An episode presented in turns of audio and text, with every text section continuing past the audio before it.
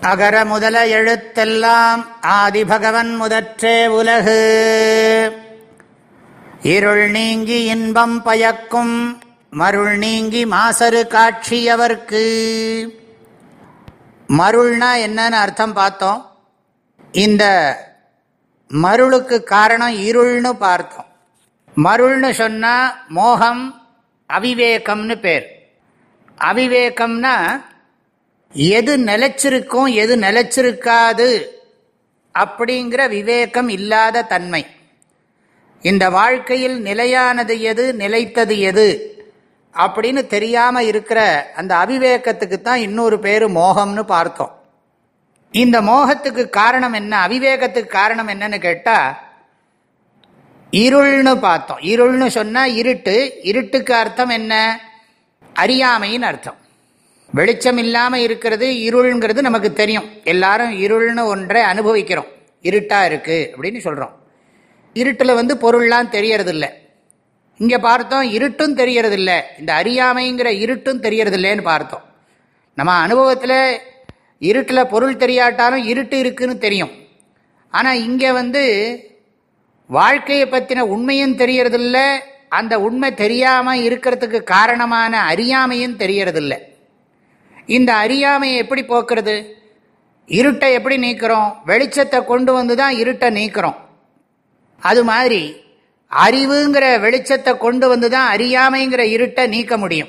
ஆக முதல்ல நாம் பண்ண வேண்டியது இந்த மருள் நீக்கம்னு சொன்ன விஷயம் இந்த நித்தியானித்திய விவேகம்னு சாஸ்திரத்தில் இதை சொல்லுவோம். எது நிலைச்சிருக்கு எது நிலைச்சிருக்காது. ஆ நிலைத்த பொருள் மெய்ப்பொருள் பரம்பொருள் இறைவன் இப்படிலாம் சொல்லுவோம். உணர்பவனுடைய உணர்வு தான் நிலைத்த பொருள். உணரப்படுகின்ற எதுவுமே நிலைத்த பொருள் அல்லங்கிறதான் கடைசியாக நாம் சொல்லி கொடுக்குற பாடம் அல்டிமேட் டீச்சிங் ஆனால் இது முதல்ல விளங்காது.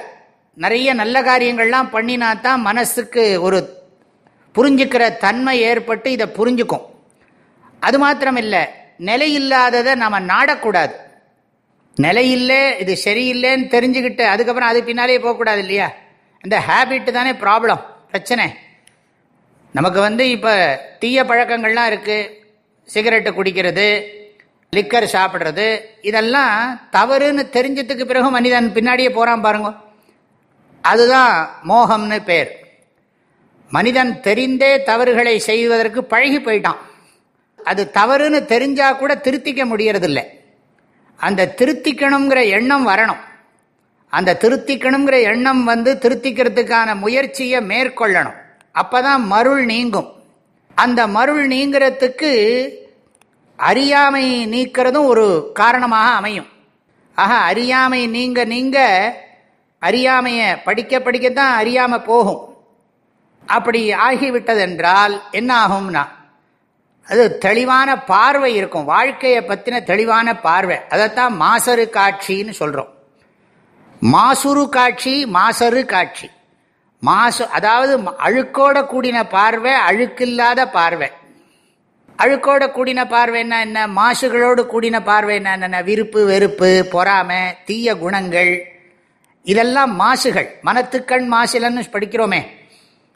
ஏற்கனவே படிச்சுட்டோம். அழுக்காறு அவா வெகுளி இன்னாச்சொல் இந்நான்கும் இழுக்கா இயன்றது அறம்.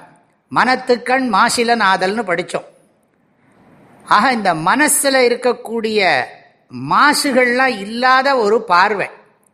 யாரிடத்துலையும் பொறாமை கிடையாது. எல்லாத்தையும் நானே அனுபவிக்கணுங்கிற குறுகிய மனப்பான்மை கிடையாது. எல்லாருக்கும் நன்றாக வழங்கி இன்புற வேண்டும் அப்படிங்கிற எண்ணங்கள்லாம் வரும். ஆக இந்த மாசரு காட்சினா மாசுகள் அறுவட்ட நீங்கின காட்சி பார்வை அப்படின்னு அர்த்தம். தொடர்ந்து படிப்போம்.